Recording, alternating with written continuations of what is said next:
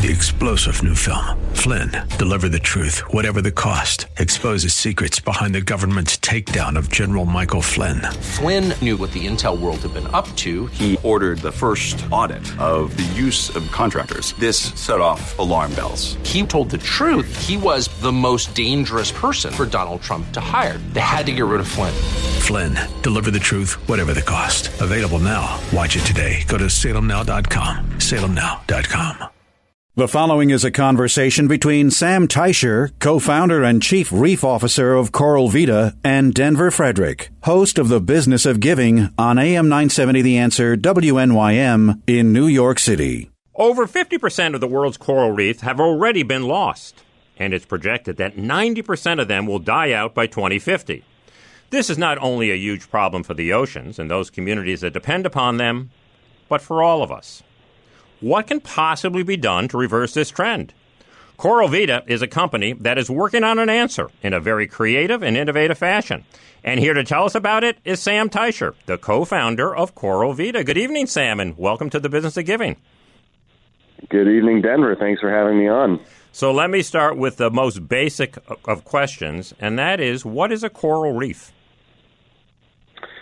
It's a good question. Uh, so corals are pretty cool creatures. Uh, believe it or not, they are animals. Hmm. Uh, it's a kind of distant cousin of the, the jellyfish. Uh, but a, a coral is also pretty fascinating because as an animal, it's got plants living inside of it that makes rock. So you imagine sort of Finding Nemo or Blue Planet 2, and you think of all the beautiful colors you see in coral reefs. So corals are, are animals that feed, they're growing, but inside of their tissue uh, inside of their skin is uh, an algae that not only gives it its brilliant colors, but also helps feed coral as sort of photosynthesizes, and the extra energy goes to the coral, which as it grows, as its skeleton, it makes uh, rock. And so when you see coral reefs, what you're seeing are collections of sometimes millions of organisms all living together that are creating a, a living ecosystem that provides habitat for believe it or not, up to a quarter of all marine life in the ocean. That is um, incredible. In addition to being really cool creatures in and of themselves, are really critical for the ocean. Uh, and sort of uh, one of the most amazing ecosystems on the planet. Sam, uh, in what parts of the world are they most plentiful? Coral reefs are most plentiful in the tropics. Uh, so there's nearly 100 countries and territories around the world, actually, where you can find coral reefs, usually in warm places, thinking about sandy beaches and palm trees. Uh, but they're found from Southeast Asia to the Caribbean, Hawaii, the Indian Ocean, all around the world. Um, but uh, a stat I mentioned before about a quarter of all marine life depending on coral reefs is even more astounding for me, at least, because coral reefs take up less than 1% of the ocean floor. That is amazing. So they're found in many places, but there's not a lot of them, but they're still incredibly important for all of us. And what are the benefits of them then?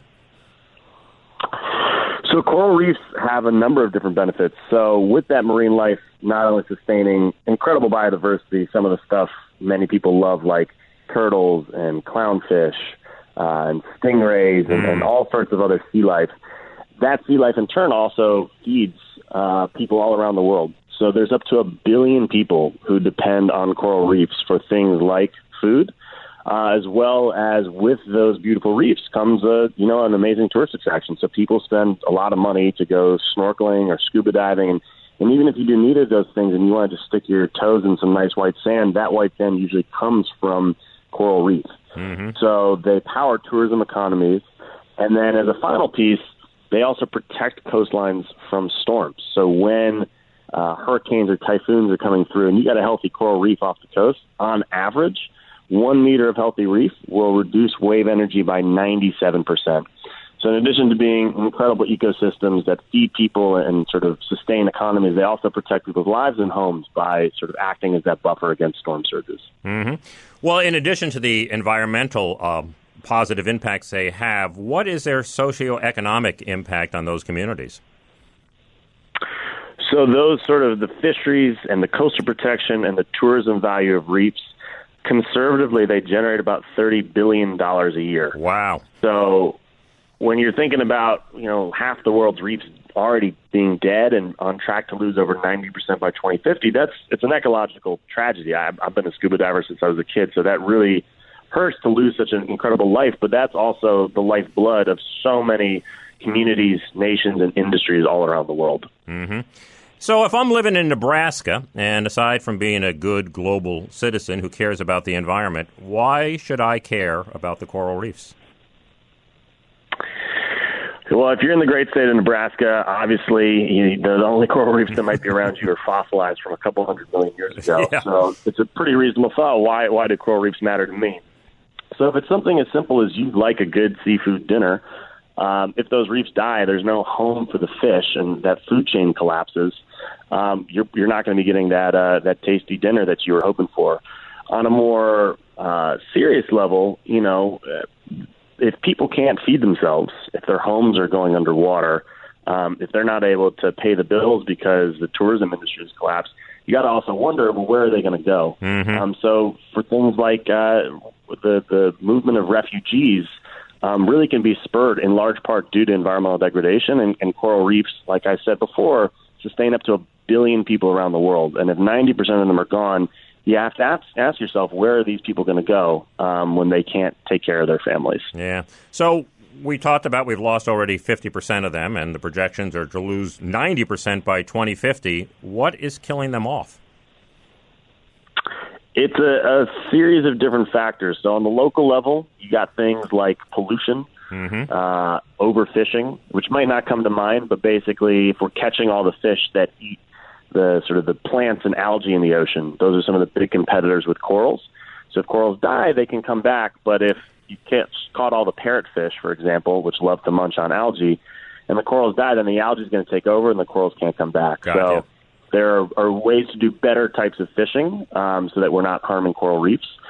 Uh, we're hearing in the news a lot that there are certain chemicals found in a variety of sunblocks. Uh, oxybenzone is the most common chemical that's bad for corals. So sometimes the the skincare products we're wearing, we could do better. Wear zinc-based sunscreens so you're not harming corals. But really moving forward, the, the big thing is climate change. Yeah. Uh, warming and acidifying oceans are devastating already coral reefs. It's not just some prediction for the future. We've seen incredible spikes in ocean temperatures in recent years that are unparalleled in human history uh, that are killing corals. Um, and so moving forward, that's really going to be one of the big threats to their health.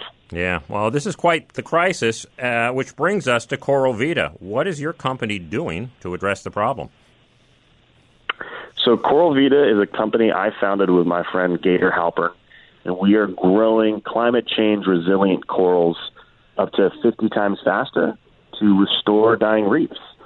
So in the past 15, 20 years or so, the field of coral restoration has emerged, and your listeners can almost imagine like reforestation, planting trees to bring a forest back. We can grow corals and plant them to help revitalize reef health. So what we do at Coral Vita is uh, we've teamed up with some of the world's leading scientists using methods known as assisted evolution to strengthen the resiliency of corals to threats like warming and acidifying oceans, as well as this new technique known as microfragmenting, where we can basically grow corals that normally take decades to reach the size of a dinner plate in nature. We can reach that size now in a few months. Wow. So we grow these diverse and resilient corals and then use uh, land-based farms. So almost imagine an aquaculture facility. We're pumping seawater through tanks, and the corals grow in there for 6, 12, 18 months before we then go back out in the ocean. I often head down with uh, drills and marine epoxy glue and just plug the corals back out into the reef. And with that type of work, especially as you know our leaders are putting in measures to stop killing corals by ending pollution and overfishing and addressing climate change, we can help preserve reefs into the future despite the threats they face. And then the last piece of it is that we are doing this as a mission-driven company, um, looking at those values around coral reefs I mentioned before with tourism and fisheries and coastal protection, trying to transition the reef restoration space out of small-scale grant-funded projects to a large-scale, self-sustaining industry where the customers who depend on healthy reefs can pay to restore them. Well, let me dig a little bit deeper on all of what you just said, beginning with how do you make corals climate resistant? It's a great question. Uh, we often get asked, you know, these, corals are dying. What's the point of putting them back out there if they're going to die? And, and it's something that has to be considered.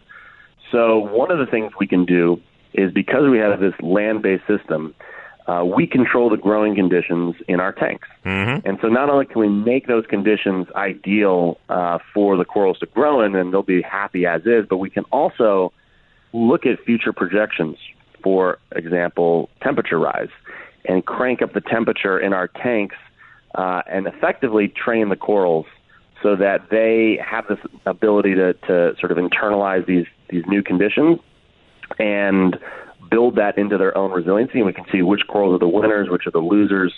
Uh, it's worth noting we're always using native coral, whatever country we're, we're working in, so that when the corals we put back out there not only are from that place, but actually have been shown to survive better. They're like, oh, I know what the jacuzzi kind of feels like, so that they have an ability to withstand these deteriorating ocean conditions as we do our restoration work. Yeah, um, a little bit of natural selection going on, it sounds like, which is really very, very smart. And you also can acidify the water to a greater degree than what they would have been coming from, right?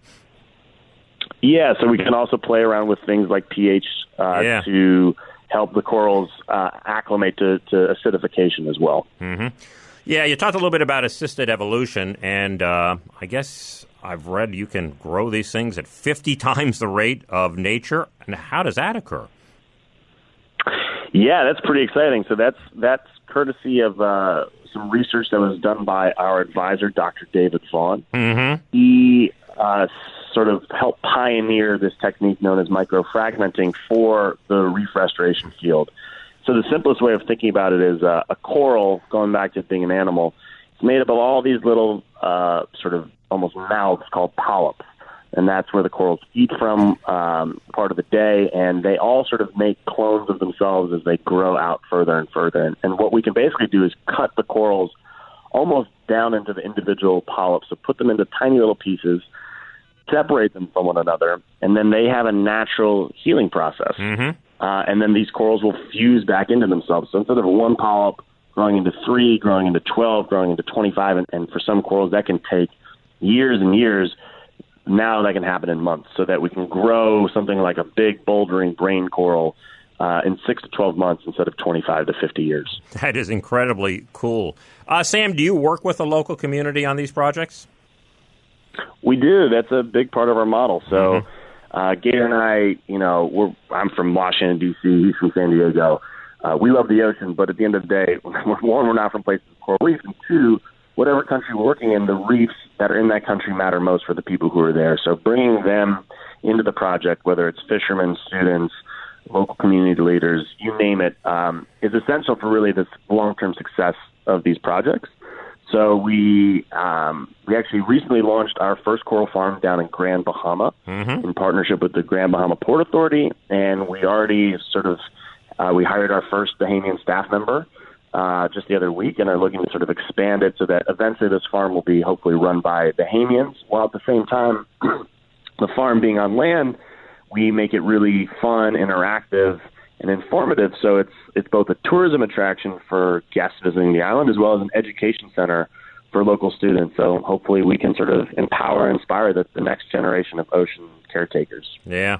Uh, you know, you mentioned a moment ago that you decided with Gator to make this a social enterprise business and not a nonprofit organization, and part of that was because you wanted to accelerate the uh, the process and not depend on grant money, which also can come with a lot of restrictions as well.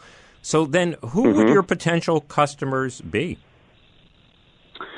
So we'd have sort of two main ways of, of generating revenue. One is selling reef restoration as a service, and the other I just touched on is sort of ecotourism. So with with as we grow farms to restore the reefs, we figured let's let's make this uh, a place that people can come visit, and so we'll generate revenue by guests visiting the coral farm. If they're really excited, they can adopt corals, whether they're in person or even on their computers. They can plant them, uh, the corals that is, with uh, local dive shops, and so you have this whole opportunity to basically um, support our our operations through that ecotourism experience. And then what we're looking at again is that that coastal protection and fisheries and tourism benefits that reefs provide, so we can sell restoration to developers, hotels, governments, coastal insurance companies, cruise lines, uh, international development agencies, corporate sponsors, you name it. Anyone who cares about or has skin in the game on the benefits reefs produce can hire us to restore the reefs they depend on because if they don't take care of these reefs, um, and they they disappear, then they're going to be in a really tough spot because they'll no longer be able to benefit from them like they once were. How is that piece of it working? Because sometimes when a great community benefits from the largesse of a of an individual hotel or a real estate developer, eh, everybody wants this to happen, but they don't want to be the ones to pay for it. So I'd be curious as to how uh, that that part of it has been been going for you. Sure. So we uh, our first partnership actually was with the Grand Bahama Port Authority mm-hmm. uh, here in Freeport, where we're, we're based. We just launched our first coral farm uh, with them. It's the world's first land-based commercial farm, and they basically saw how uh, reefs are really valuable to everything that they care about. And I think a, a good example of how you can sort of navigate this issue of the commons is if you have a, a, a reef off of, say, your hotel, and you restore it. Uh, the hotel down the road could potentially, uh, you know, send their their snorkeler guests over to that hotel. But one, they won't be able to really fill room nights or, or use any sort of positive PR around the work they've done to restore the reefs, but also uh, they won't benefit from that coastal protection value. Yeah. So right now, actually, Swiss Re, it's one of the largest reinsurance companies in the world. They're piloting a scheme down in Mexico with hotel owners, the Mexican government, and the Nature Conservancy, basically saying, "Hey, hotel owners, if you pay to restore the reefs off your property, we're going to lower your insurance premiums." Mm-hmm. So if a hotel restores that reef right off their property, they are able to directly benefit from it. And anyone else who tries to dovetail off that, they're not going to get that wave protection value. So not only will they deal with the damages, but they also won't get that premium discount from the insurance company. So it is an important question, and it's one that we're working through navigating. But when you're able to demonstrate the direct benefits you have to sort of restoring that reef, it makes it a much easier sell to customers. Very interesting. What has the uh, response of governments been? Thus far, great. So the government of the Bahamas fully supports our project. Um, we actually had the deputy prime minister come to our grand opening and give remarks. That's cool. And our plan is to start uh, in 2020, likely scaling model uh, to countries around the world. We want uh, coral farms in every country and territory with reefs, and we've already started discussions with island nation governments in the Caribbean, in the Indian Ocean, in the Red Sea um, who are interested in how uh, large scale restoration can benefit their community. So we're getting a lot of good response both from the sort of regulator side of things, dealing with the permits, as well as uh, governments looking at ways that they can tap into international funding mechanisms like the Green Climate Fund or uh, blue bonds, debt for adaptation swaps, where they can pay for these uh, restoration activities. Mm-hmm.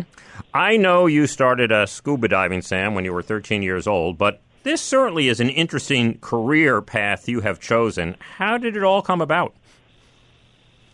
That is an interesting journey for me because if you'd asked me five or six years ago, you're going to be a coral farmer, I would have looked at you with an odd expression because I would have had no idea what that was. Yeah. Um, I actually I grew up wanting to work on international diplomacy. Uh, growing up in D.C., I went to D.C. public schools, and I was interested in education reform. But basically, in college, I ended up studying climate change when I sort of recognized that it was an existential and direct threat to everyone everywhere, and that it touched on some of the issues I cared about. Um, and originally, I was coming at it more from the policy perspective. I my senior thesis was on climate change as a national security threat, and was sort of thinking about a range of different things I wanted to do. Got into grad school at the Yale School of Forestry and Environmental Studies, mm-hmm. which is where I met my co-founder Gator. Um, but I took a gap year beforehand, and I went out to the country of Mauritius in the Indian Ocean, where a friend of mine from college had started up a small NGO called Eli Africa, and he was like, "I'd love for you to set up the environmental branch of the organization your gap year." And I was like, "22, tropical island for a year. I think I can do that. That sounds great." And one of the projects I got going was a United Nations funded coral farm in partnership with the Mauritius Oceanography Institute. So I got to see fishermen returning to a lagoon they had abandoned 10 years before setting up their traps 100 yards away from the restored reef because there was so much more life.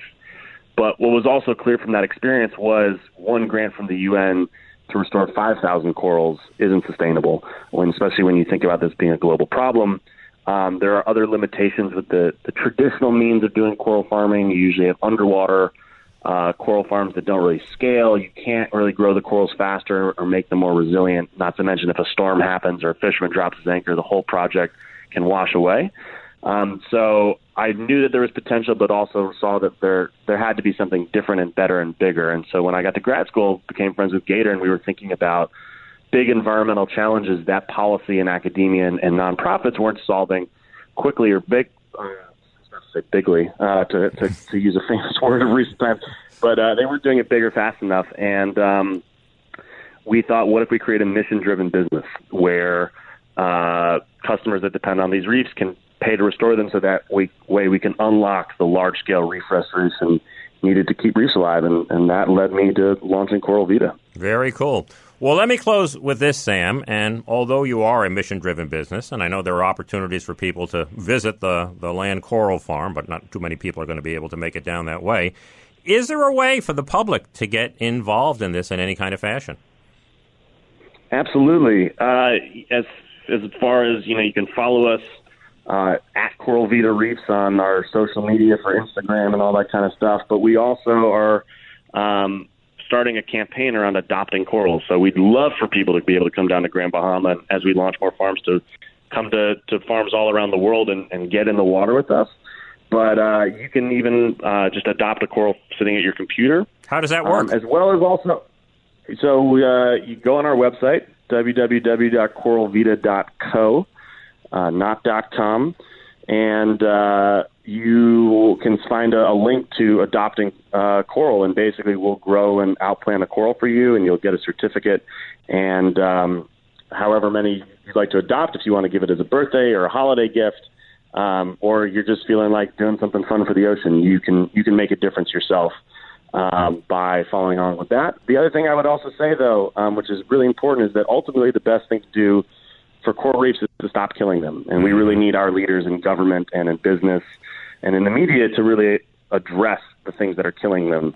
Um, so I would encourage people to, to go out and, and tell their representatives or anyone they know that can make a difference on the policy side of things to really enact measures to take care of the planet because at the end of the day, the planet takes care of us. Yeah, absolutely. Well, Sam Teicher, the co-founder of Coral Vita, I want to thank you so much for being here and for such an interesting conversation. It was a real pleasure to have you on the show. Denver, thanks for having me on and looking forward to seeing you on the reefs one day soon. Absolutely. I'll be back with more of the business of giving right after this. The Business of Giving can be heard every Sunday evening between 6 and 7 p.m. Eastern on AM 970 The Answer in New York and on iHeartRadio. You can follow us at Biz of Give on Twitter and at Facebook.com slash Business of Giving. Three star general Michael J. Flynn, head of the Pentagon Intelligence Agency, knew all the government's dirty secrets. He was one of the most respected generals in the military. Flynn knew what the intel world had been up to, he understood its funding. He ordered the first audit of the use of contractors. This set off alarm bells. The explosive new documentary, Flynn, Deliver the Truth, Whatever the Cost, and covers the facts behind this scandal. Flynn told the truth. He was the most dangerous person for Donald Trump to hire. I find out the worst enemy that I'm going to face in my life is right here in America. They took my assessment and they wanted me to change it. And I was like, I'm not changing it. They had to get rid of Flynn with in depth interviews, archival footage, and never before seen personal records of the man behind the headlines. I just felt like I was drowning. Flynn, deliver the truth, whatever the cost. Available now. Watch it today. Go to salemnow.com. Salemnow.com.